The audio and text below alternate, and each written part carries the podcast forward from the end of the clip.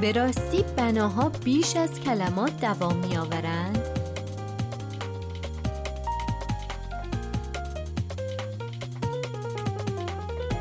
روی موج نمانا،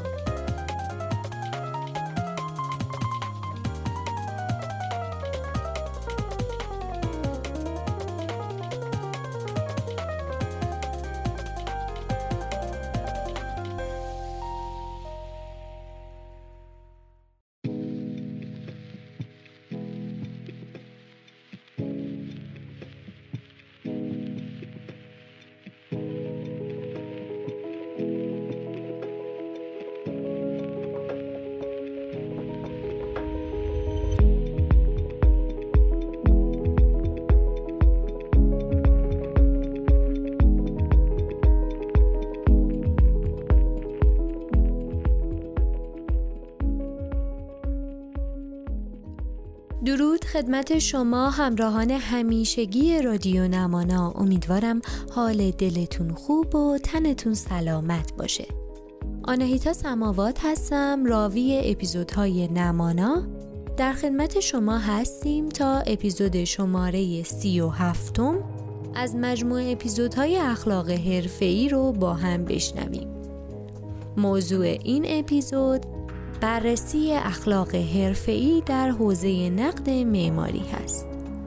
جالبه بدونید که مهمان این اپیزود از رادیو نمانا جناب آقای دکتر سیامک پناهی هستند. آقای دکتر سلام و خسته نباشید. خوشحالم از حضورتون در رادیو نمانا.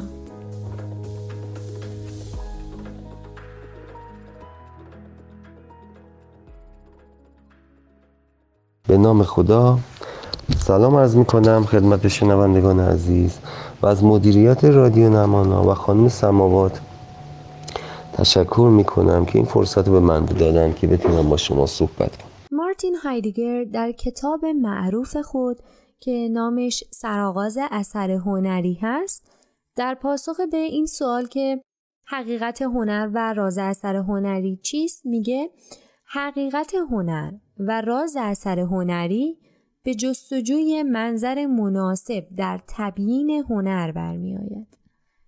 یعنی این طوری که ایشون سرچشمه های اثر هنری رو کانون توجه خودش قرار میده.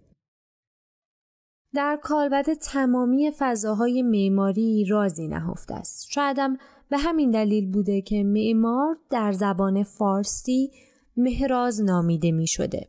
کسی که صاحب رازه، یا به تعبیر دیگه ما در روندهای طراحی معاصرمون با مفاهیم کانسپت و ایده طراحی و در واقع فلسفه طرح مواجهیم.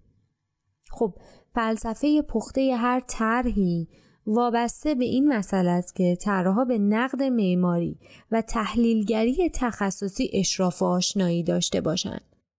پس تفکر انتقادی و تحلیلگری تخصصی به ابزاری تبدیل میشه که امکان افزایش کیفیت طراحی رو بالا میبره. اما آیا تفکر انتقادی به این معنیه که ما تبدیل بشیم به یه آدم ایرادگیر؟ و دیگه اینکه طراحا و دغدغه‌مندان طراحی معماری از چه طریقی میتونن به توانایی آنالیز اطلاعات، اونم به طور عینی، دست پیدا کنن؟ برای این امر شما چه منابع و راه حل‌هایی رو به عنوان کسی که این راه رو نسبت به نسل جوان زودتر طی کرده به ما و مخاطبان ما پیشنهاد میدید؟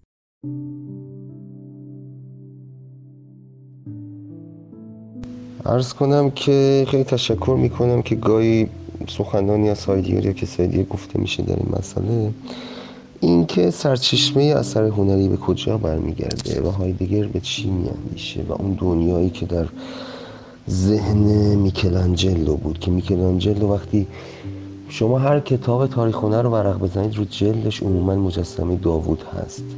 من یه بار حساس شدم و چک کردم، دیدم اکثرشون حالا اونایی که مندم همه داشتن. و هر وقت به این تخت سنگه میرسیده میگفته که داوود داری خفه میشی، من میکشمت بیرون. به موسا میرسیده تخت سنگ همینو میگفت.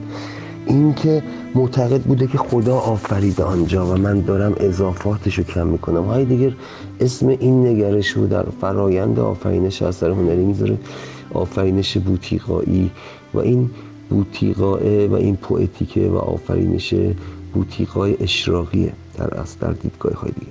این اشراق اینه که شما به درجه ای از خرد رسیدی که اولا معتقدی که شما وسیله هستی و آفریننده اثر کسی دیگه است و بعد شما فقط مانیفست میکنی، کرییت نمیکنی و اینو قبول بکنی که تو مانیفست میکنی و کرییت نمیکنی و میکنانش با همین دید رفت جلو.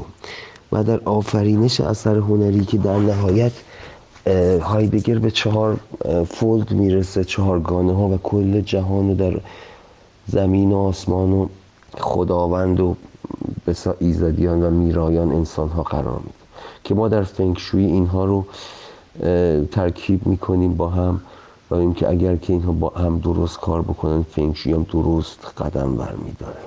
ترکیب آب و باد و خاک و آتش چوب و فلز. و در اینجا اشاره شد به اینکه آیا تفکر انتقادی میتونه معادل یک ایرادگیر باشه؟ آیا ما یک ایرادگیر هستیم؟ قطعا نه. میگم اگر که کسی بدون غرض و خدای نکرده مسائل شخصی بخواد یک پروسه رو نقد بکنه قطعا دنبال کشف حقیقته. ما باید دغدغمون برای کشف حقیقت بیش از اثبات حقانیت خودمون باشه و حقیقت آینه‌ای بود در دست خدا به زمین افتاد و شکست. هر کس یه تیکشو برداشت و خودشو توش دید و فکر کرد که حقیقته.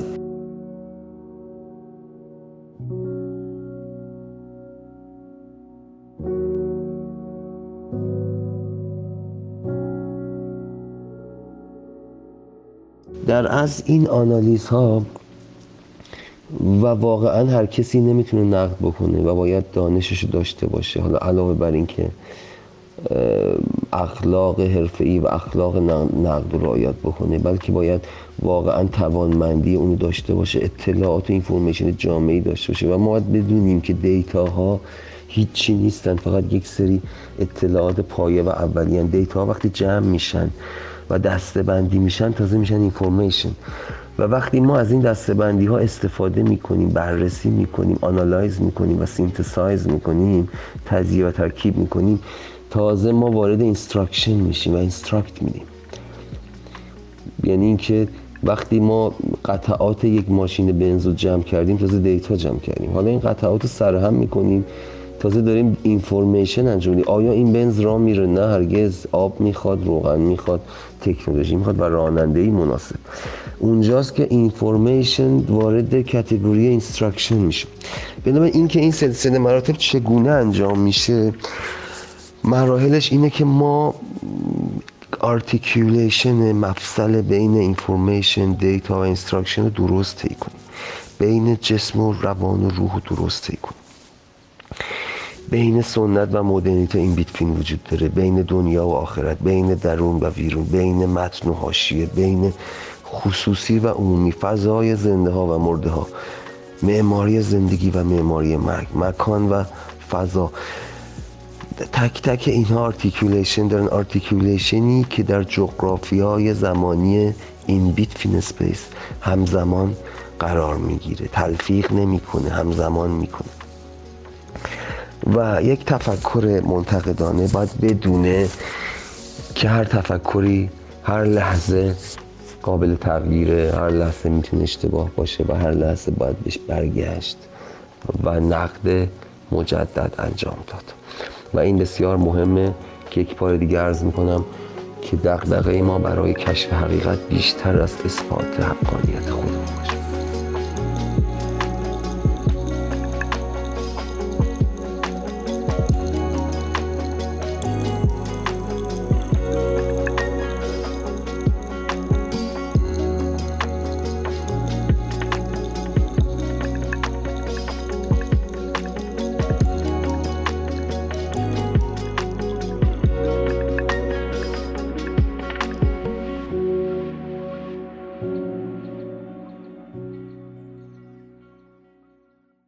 فرآیند نقد در صورت معمول و رایج 4 مرحله داره. اولیش توصیف، دومیش تحلیل، سومی تفسیر و چهارمی قضاوت.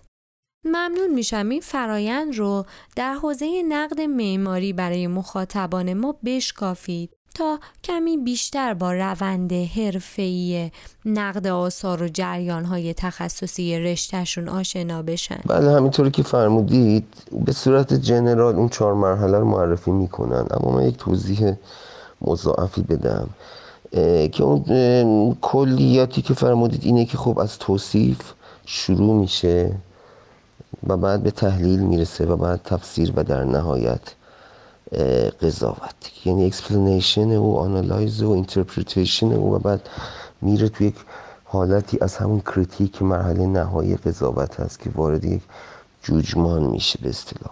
اما ماتیو لیمپمن اینو مراحلشو بیش از 4 تا کرده و 6 تا کرده، یعنی ابتدا میگه اول شما تشخیص میدی و بعد وارد توصیف میشه و بین تحلیل و تفسیر که اون بالا داشتیم اینجا ما یه تعبیر داریم، یعنی اینترپریتیشن تو تعبیر قرار میده و بعد یه تشریح داریم و سپس تفسیر و ارزیابی میاد، یعنی تشخیص، توصیف، تعبیر، تشریح، تفسیر و ارزیابی. و بعضی ها اینو خلاصه تر کردن، مثلا گرین میگه که ما تاریخی داریم و بازآفرینی و قضاوت. در نهایت وقتی به همه اینها نگاه میکنیم اون مدلی هم که چند دقیقه پیش راجبش حرف زدیم که گفتم که مدلی که والتر ابل داشت که نقد شمایل شناسی بود یا آیکونولوژی که مبتنی بر مورفولوژی بود و بعد نقدی که حالت بیوگرافی و زندگی نامه ای بود و سپس وارد این مرحله که کلین میگه نقد تاریخی اون میشد، یعنی یه ذره وارد نقد تاریخی نمیشد و بعد یک نقد ماتریالیستی زیبایی شناسانه داشت ابل و همینطور نقدی که بر پایه علت قاییه. علت قایی جز علت العلل ارسطوئه که علت صوری و فاعلی و مادی و قایی داریم که در معماری عموما این سواله که علت قایی چی هست که حالا راجبش صحبت خواهیم کرد. و ششمی نقدی هستش که بر پایه مشاهده و فرمالیستی میگیره که اون علت قایی در معماری، مثلا در لباس میگن که باید خیاط وقتی لباس شما رو میدوزه شما باید مشتری باید راضی باشی، اگر خیاط علت فاعلی باشه علت قایی راضی بودن مشتریه. ولی آیا در معماری میشه گفتش که علت قایی اینه که کسی که ساختمون رو پیشنهاد میده، یعنی من معمار میخوام طراحی کنم، اون خیاطم که میخوام بدوزم و حالا اون یوزر که میخواد از این لباس استفاده کنه، از این بنا استفاده کنه، اون فقط راضی باشه. جهان معماری بین این که علت قایی استفاده کننده است یا هنر برای هنر ناب هنر یا هنر برای جامعه است یا هنر برای یک کاتگوری خاصه، همیشه در حرکت. آیا باید ذات هنر برنده باشه؟ آیا باید آرشیتکت راضی بشه؟ آیا باید فشن، مد و استایل رعایت بشه؟ آیا باید هستی شناسی اون فضا، کانتکستوالیسم، زمینه گرایی یا ریجنالیسم یا منطقه گرایی رعایت بشه؟ آیا باید آنتولوژی و هستی بررسی بشه؟ آیا باید تاریخ تکاملی یا تاریخی که آیزنمن میگه پرزنتنس و اکنونیت تاریخ رعایت بشه؟ و آیا واقعا باید مشتریه و اون استفاده، اصلا اگر تهران رو در نظر بگیریم و شهرهای اصلی ایران، همه استفاده کننده ها 90% دنبال مثلا نمای رومی هستن. اگر ما وارد این جرگه بشیم که بخوایم به این تن بدیم، قطعا باید همواره ساختمان های اشرافی برای طبقه خاصی غلط و نادرست طراحی بکنیم. لذا این مراحل که 4 تا هست، 6 تا هست، 3 تا هست یا بیشتر یا کمتر، نکته اصلی اینه که بله، از یک شناخت، دغدغش از اون طلبه و شناخت پیش میاد.